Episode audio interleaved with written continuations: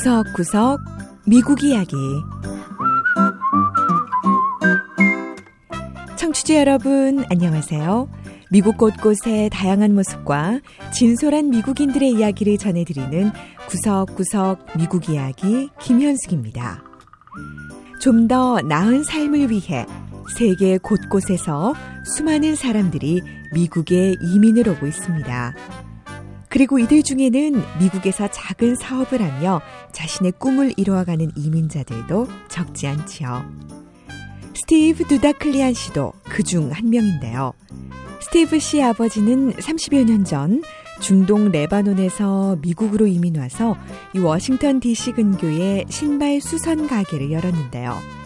솜씨가 좋다는 소문이 퍼지면서 신발 수선 가게는 성공적으로 자리를 잡게 됐고 지금은 이 스티브 씨가 이민 2세대이자 4대째 내려오는 신발 장인의 가업을 이어가고 있습니다. 버지니아주 폴스 처치로 가서 성공의 꿈을 키워가고 있는 이 신발 장인을 만나보시지요. 첫 번째 이야기.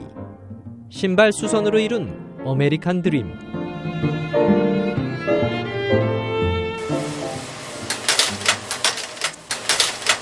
신발 수선용 재봉 기계가 분주하게 돌아갑니다. 70년이나 됐다는 이 재봉 기계는 스티브 두타클리안 씨가 아버지로부터 물려받은 유품인데요.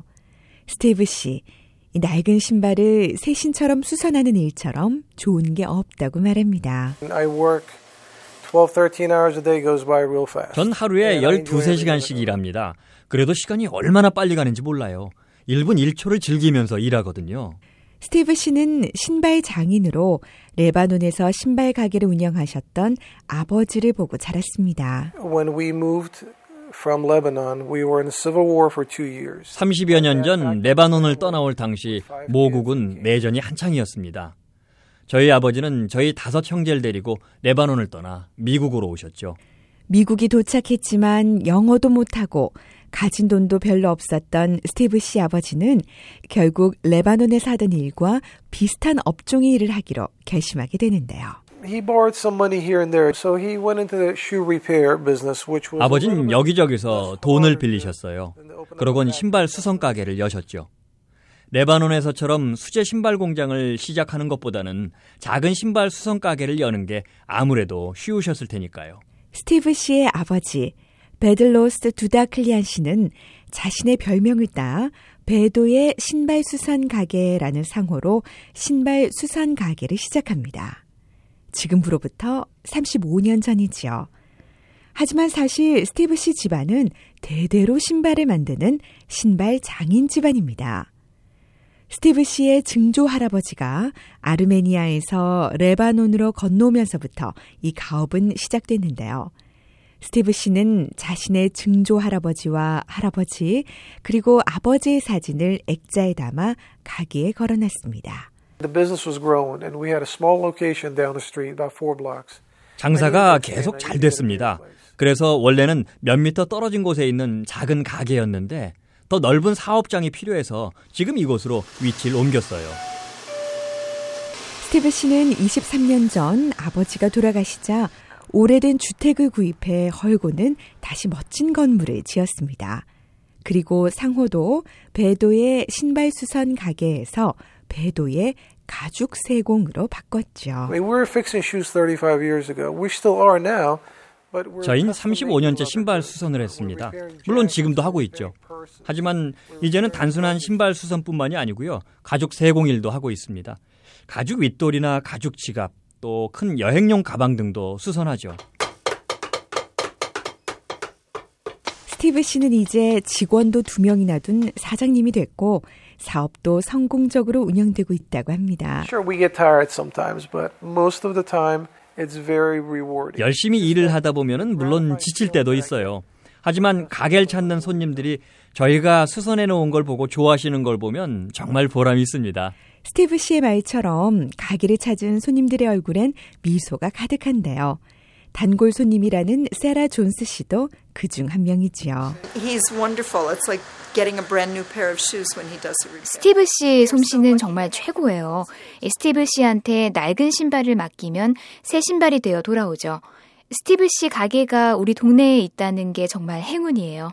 스티브 씨는 버지니아 폴스처치 지역 최고의 사업장으로 꼽히기도 했고 또 작년엔 전국 신발 수선 경연 대회에서 은상을 받기도 했습니다. 스티브 씨는 이렇게 지역 주민들로부터 받은 사랑에 보답하기 위해 손님들이 버리거나 기부한 낡은 신발을 새 것처럼 고쳐서 노숙자나 가난한 사람들에게 선물로 주는 그런 봉사 활동도 하고 있다고 하네요. This is a donated shoe. 이 신발은 기부받은 거예요. 너무 낡았죠? 하지만 말끔하게 수선하고 또 광을 내서 새 것처럼 만들려고 작업하고 있습니다. 물론 이 신발은 새 신이 아니죠. 하지만 신발이 없는 사람에겐 저희가 손보는 이 신이 새 신발보다 좋을 겁니다. 스티브 씨는 이제 상호에 맞게 신발 수선보다는 수제 신발과 또 가죽 가방 등을 제조하는데 좀 더 많은 시간을 갖고 싶다고 말합니다. 4대째 이어오는 신발 장인 스티브 씨. 신발 수선을 통해 아메리칸 드림을 실현하고 있는 주인공이라고 하겠습니다. 두 번째 이야기. 중소기업을 키우는 뉴욕 생명과학 지원 프로그램. 미 동부 뉴욕주와 또 뉴욕시는 첨단 기술 산업 분야에서 이 선두의 자리에 서기 위해 수억 달러를 투자하고 있습니다. 그리고 인큐베이터, 그러니까 이 배양실 이름의 프로그램을 운영하고 있는데요. 자격 요건에 갖춘 신생 기업들에게 장비가 완벽하게 갖추어져 있고 또 보조금이 지급되는 일터를 제공하는 거죠. 뉴욕주에서는 현재 약 40개의 인큐베이터 생명과학 지원 프로그램이 운영 중이라고 하는데요. 뉴욕시 할렘에 가서 그 중 하나를 만나보죠. for now functions as a whole. As you can see again, it's sort of a little bit cloudy. There's been 뉴욕 할렘의 바이오스페이스라는 건물에서 젊은 연구원들이 한창 회의를 진행하고 있습니다.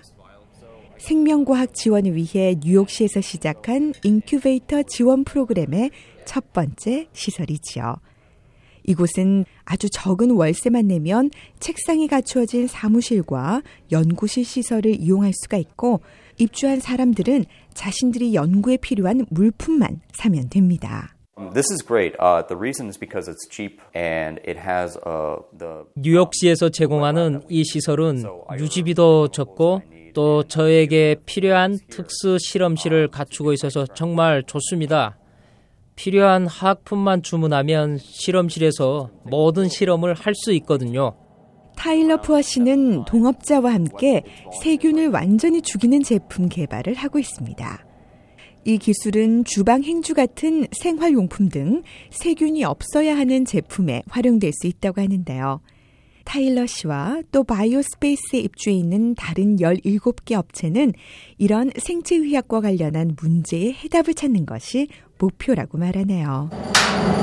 Um, so a couple of the things that 에드윈 바케즈 씨는 노인성 뇌질환인 알츠하이머나 파킨슨병과 같은 질환의 이 숨겨진 비밀을 풀기 위해 연구 중입니다. 에드윈 씨는 무엇보다 바이오스페이스 건물에서 활동하는 다른 업체 사업가들 또 연구원들의 조언이 그 무엇보다 큰 도움이 된다는데요.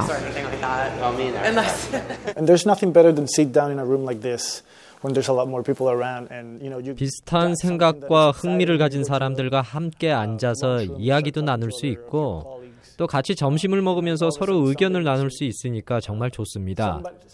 대화 중에 옆 연구실 사람이 우리가 하는 연구와 비슷한 걸 한다는 걸 알게 됐는데 결국 그 사람이 우리 연구에 도움을 주는 그런 경우도 있었어요. 자, 그런가 하면 벌써 유명 병원이나 연구시설이 이 바이오 스페이스의 과학자들을 지원하는 경우도 있습니다. 케이트 로클린 씨는 알레르기를 진단하는 새로운 기술을 개발했는데요.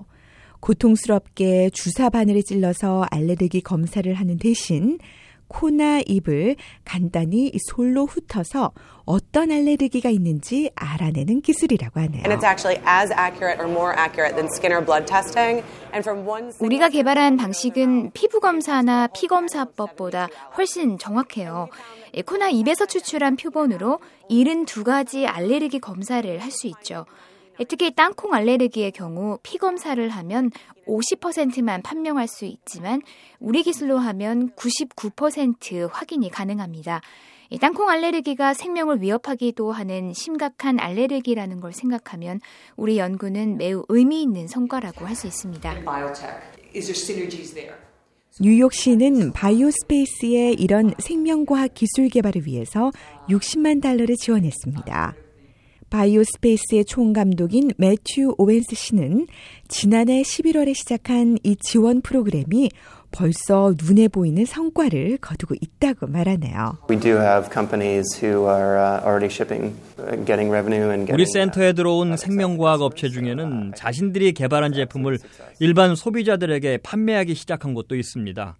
바이오스페이스가 성공적으로 운영되고 있음을 보여주는 사례라고 생각합니다. 인큐베이터 생명과학 지원 프로그램의 최종 목표는 이를 지원을 받는 업체들이 독립적으로 운영되고 또 경제적으로도 이윤을 남기게 되는 것이라고 합니다. 이 할렘에 위치한 바이오 스페이스의 과학자들도 그날을 꿈꾸며 연구에 열심을 내고 있는데요.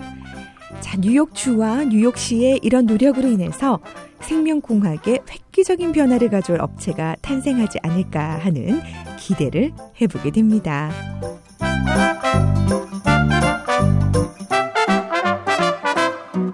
구석구석 미국 이야기.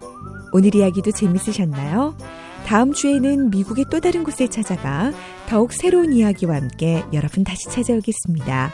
지금까지 김현숙이었습니다.